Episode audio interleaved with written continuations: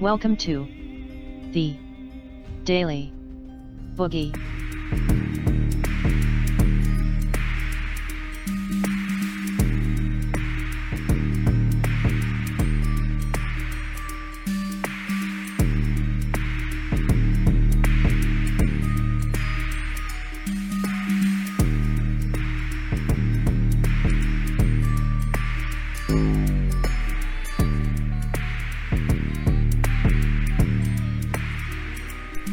Everyone. Welcome to another edition of the Daily Boogie podcast. Thanks for joining us.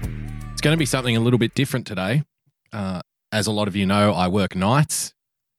Uh, I'm a night person naturally. Um, and I live in a quite a big city, a city of four million people.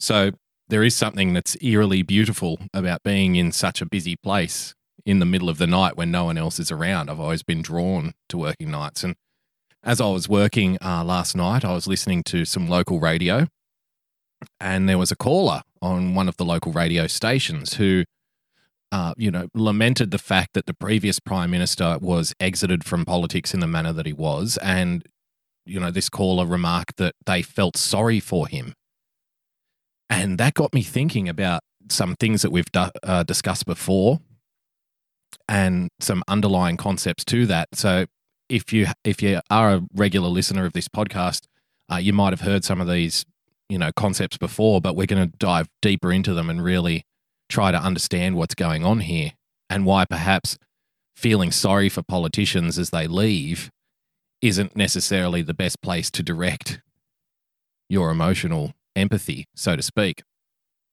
Um, look, so this is an episode you're not going to want to miss. And I think it's a serious topic, and I think it's something worth discussing in detail. And when we look at politics as an institution, as an environment, as a function of humanity, as far back as human history can record in civilization anyway, there are there are fundamentals that most people don't consider either you know willingly or unwillingly or just as a a mode or a method of our conditioning in the societies that we're brought up in, in our education and our cultural heritage, so to speak. And these laws, these fundamentals of politics cut through everything. They literally apply to everyone in the political machinery, regardless of ideology, regardless of morality, regardless of intention, good, bad, or in between these fundamental laws are always there and always present. And in this episode, we're going to explain how and why. So thanks for joining us. If you want to become a supporter of the show, please head over to patreon.com forward slash boogie bumper. If you'd like to subscribe, please hit the subscribe button on your podcast player. Feel free to share it around if you enjoy anything, if you get anything out of this. And if you want to follow on Twitter, get involved in the conversation, please do. Follow me at Boogie Bumper. All right, let's rock and roll. I'm often amazed when I think about this that after centuries and centuries and centuries of this wonderful experiment known as, you know, liberal democracy in the Western sphere, that there still remains a level of immaturity between the body politic and how they view their relationship to their elected representatives. And I'm not trying to be, you know, I'm not trying to be coarse or offensive to anybody. I'm not trying to insult anybody. This is more of a general abstract conversation. So, what do I mean by immaturity? Well, I guess even though it's a very human trait and a very admirable trait to, you know, project one's sensibilities onto those around them and those uh, apart from us, it, it, it doesn't always necessarily apply. And what I find immature is that we will look to politicians in a different in a different light and we have to cognitively discount the reality of what politics is in order to view people in certain ways. For example when you hear people say oh, I, I really like this guy. I really hate this guy. Uh, you know i feel sorry for this politician because of how things worked out. But here's the thing. Politics is either a brutal cutthroat game or it isn't. sometimes people will acknowledge just how brutal politics is and how vicious it can be, how serious it is, how high the stakes are. But then, you know, whether it's the commentariat or people we know or pundits, all of whom are, are like auxiliaries, leeches on the back of the political machine. They'll they'll try to say to us, well, you know, ideals and principles. I really like this guy. I feel, really feel sorry for this guy. It shouldn't be this way. He's a nice guy. I feel sorry for him. But is he really? You might be a nice guy. But if politics is indeed a brutal, cutthroat game with the highest stakes possible, then those projections, those emotional projections, aren't necessarily valid. See, everything in politics boils down to what I would call the three laws, the three immutable laws of politics. Everything and everybody every intention, every ideology, every morality, every person, every idea, every argument, every debate, every press release, every statement, every comment, every tweet all has to wash through the prism of the three immutable laws of politics. And those laws are number one, everything is based on trying to get power. Number two, keep power. Or number three, stop somebody else from getting power. Everything bubbles on the surface of that fundamental paradigm. You don't believe me? Cool. If your dream is to turn your nation into a communist junta, to rule with an iron fist, well, you can't achieve that unless you get power keep power and stop somebody else from getting power. You want to you want to return your nation to the glory days of where it was ruled by strong Christianity and morals, decency. Where the people's connection to God was so strong that you couldn't walk out on a Sunday without hearing church bells. Children would recite Bible passages in school every day, all of them morals and ethics were assumed into the population. A kind of social enforcement over things as, you know, as simple as how you would dress, how you would interact with each other, marriage, courting, sex. Well, if you want to return your nation to that, you can't do it unless you get power keep power and stop somebody else from getting power. Even though the two moralities, even though the two intentions of these of this dichotomy couldn't be any more opposed than what they are, they still have to go through the same funnel of implementation. Now you might say, well, Boogie, this doesn't apply to me. I'm a libertarian. Oh. I'm a libertarian. No, power, power, government power, state power, that's wrong. I, I stand against that. I'm in favor of libertopia. I want to live, live in a libertarian society with self governing individuals, not individuals being governed. Great. How do you propose you get there? How do you get to the point of a libertarian society unless you first get power? How does your libertarian society survive a day unless you keep it? And how do you ensure that your libertarian society lives on for your children and their children unless you stop somebody else from getting power as well? What if you what if libertarian isn't far enough? What if you're an anarchist? What if you want to remove all power from from all government power? You're not even a minarchist. No state. Fantastic. How do you, if, if the enemy is the power of the state, how do you propose you remove the power from the state if you yourself have no power?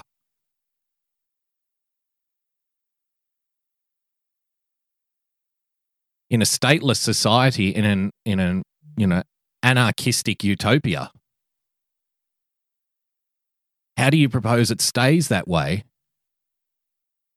unless your power of there being no power is never challenged? How do you dissolve the state and remove power from the arteries of the government machine without first taking power yourself? Despite the most noble intentions, whichever side of the spectrum you're on, any outcome, any gain, anything your heart desires can only be achieved by getting power, keeping power, and stopping someone else from taking it.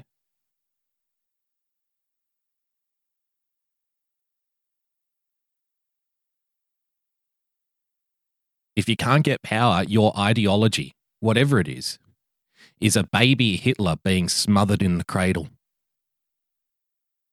before you can inflict any real change on the world, before you can bring any kind of social justice to the rest of society, before you can release the grip, the vice grip that the state has on around the necks of the population, before you can do any of that.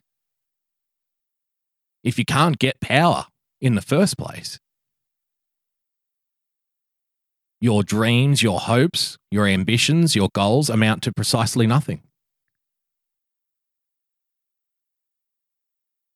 if you can't keep power once you have it, then your dreams of a communist revolution die with you. When you go, it goes. If you're removed from power, so too are your dreams and your ambitions and your goals, what you want to achieve. If you can't stop your ideological opponents from getting power, in the future, then your plans and projections into the next 10, 20, 30, 50, 100 years are unfortunately null and void. And there's nothing that you can do about it. We've often spoken about, haven't we, this idea of liking politicians and disliking politicians. I like him, I hate him. I like his personality. I hate her personality. I like the way she handles herself. He's a weakling. It's, it's, it's all effectively garbage. The only thing that really matters is effectiveness. Is that person effective or not? If you have a politician that comes from your quote unquote team, your quote unquote ideological platform, would you prefer someone that you like who's completely ineffective in implementing your goals? Or would you prefer someone that you don't like who's really effective at either getting power, keeping power, or stopping your opponents from getting it? Like or dislike, it's irrelevant. Effective or ineffective is the only thing that matters in this context.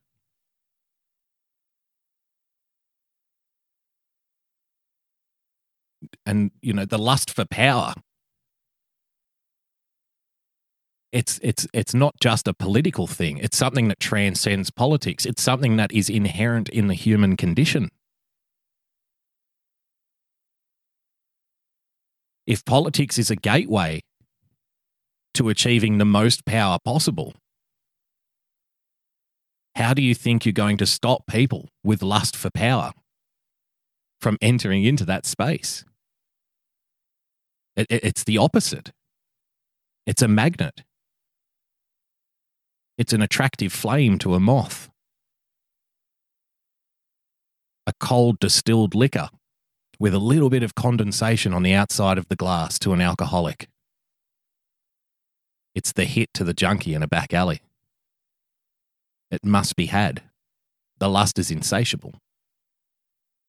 And you might say, well, Boogie, Those who seek power, they're evil. Okay. So, how do you propose to stop them? Unless you yourself get power, keep power, and stop them from taking it. What's your alternative? Do you even have one? Well, I'll just continue to say the right things and people will eventually agree with me. Your intentions might be that good, but in the face of true, absolute, tyrannous, villainous power, do you think they have to agree with you or disagree with you? Or can they merely just get rid of you? You know, you might think of the most brutal dictatorships that have ever existed. Left, right, I don't even care. Irrelevant. They all exist on the same track, don't believe me? The brutal, bloodthirsty dictatorships of times past and times present. They'll suppress their opponents, they'll oppress their opponents, they'll slaughter their enemies. Why? To keep power and to stop someone else from taking it. No, of course, this is not an endorsement of a brutal dictatorship. If you if you believe that from that, then I'm sorry, this isn't the podcast for you. you may find more fertile intellectual ground elsewhere, comrade, but not here. But the reality is the same. The brutal dictator first needs to get power in order to exercise his will, his goals, his morality, his ideology, his intention onto his sphere of influence, his nation, his people. Everything he does from that point is then an effort to keep power, to stay there. For if he does not, if he shall, if he should be felled, if he should fall, then the revolution dies with him. It's over. And if he doesn't eliminate his enemies, then he can't ensure that his ideology, his morality, his intention will live on after he doesn't. Keeping power where he feels it should be.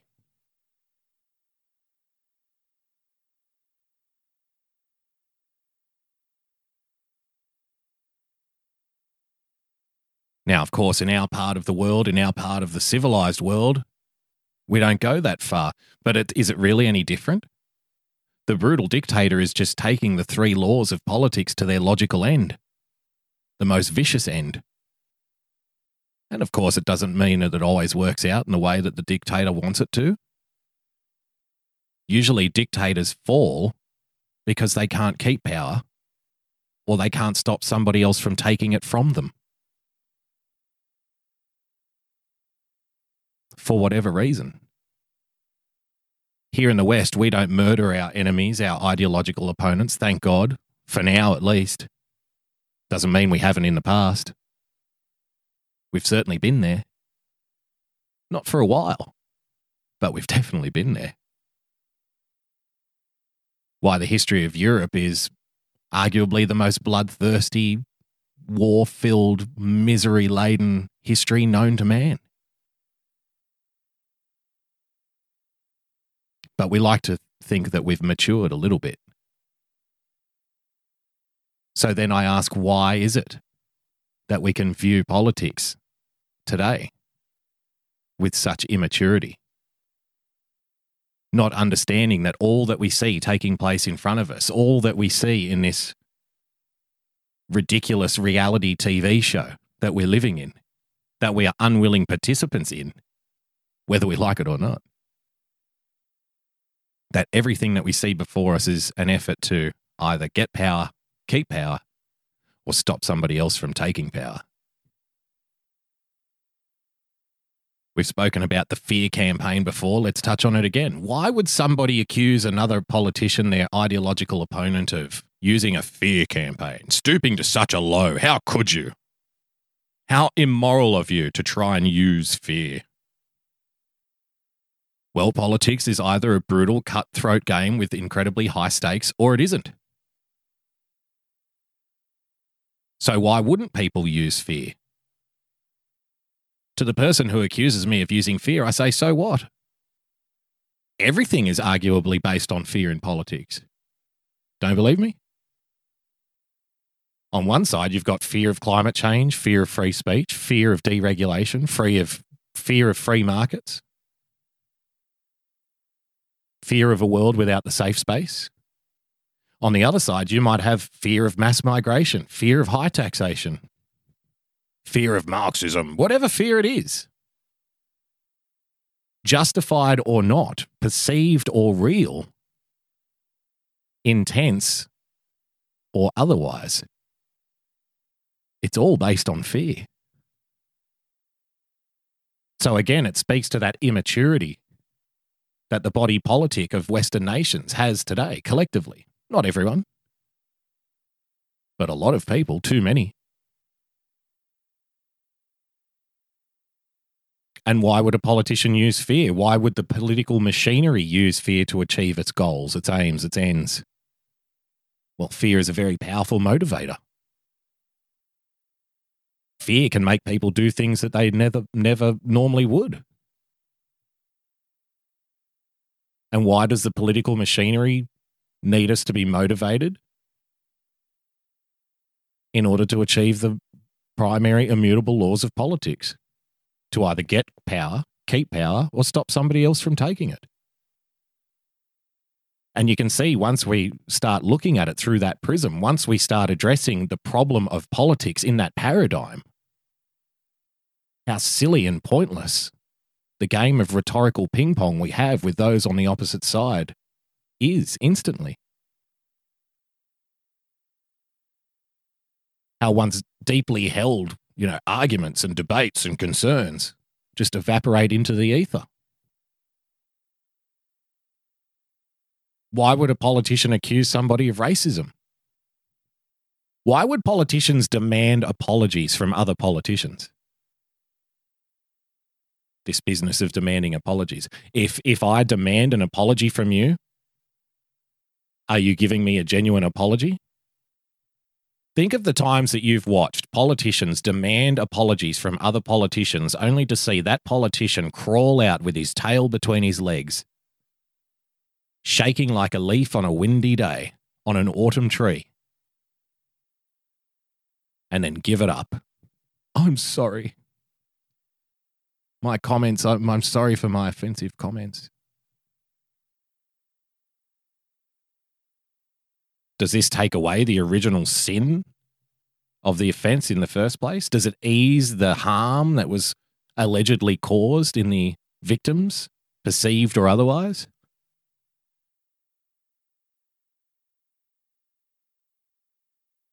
If I demand an apology from you and you give it to me, who has power in this relationship? Are you getting power at that point? Am I keeping a power over you? With the ability to make you denounce your own words, your own speech, your own opinions, your own arguments, your own comments? Am I keeping you from power? By presenting you as weaker than myself. Getting power, keeping power, and stopping other people from taking power.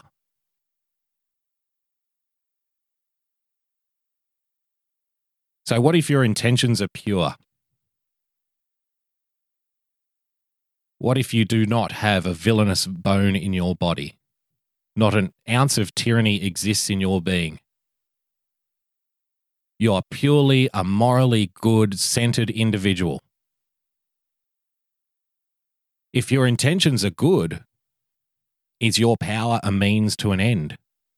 The end being maybe, uh, I, don't know, a society where social justice is supreme, or a society without corruption, a political system without a swamp, a safe and secure border,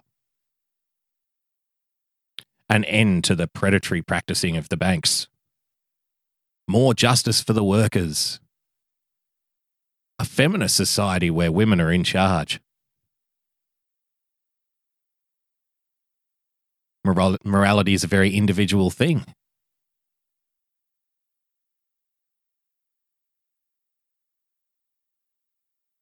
Even those marching in the streets with black masks attacking others believe in their heart of hearts that they are morally in the right. But let's just say, for argument's sake, that you have only pure good intentions. The need for power is still there. You need to get power, keep power, and stop your opponents from taking it if you want to achieve your end. What if what if you're on the other side? What if you're a villainous, totalitarian, brutal dictator type? You want to be the next Pol Pot. You want to be the next Adolf Hitler or Stalin. You want to enforce your version of morality, your ideology on people, whether they like it or not. With ruthless efficiency, you plan to suppress your opponents and eliminate would be threats. With evil intentions, is your power an end from which you can justify the means? Because, of course, with evil intentions, when power is reached, you can rewrite history to whatever narrative you need to make you look like the good guy. Is power a means to an end? Or is power an end from which to justify your means?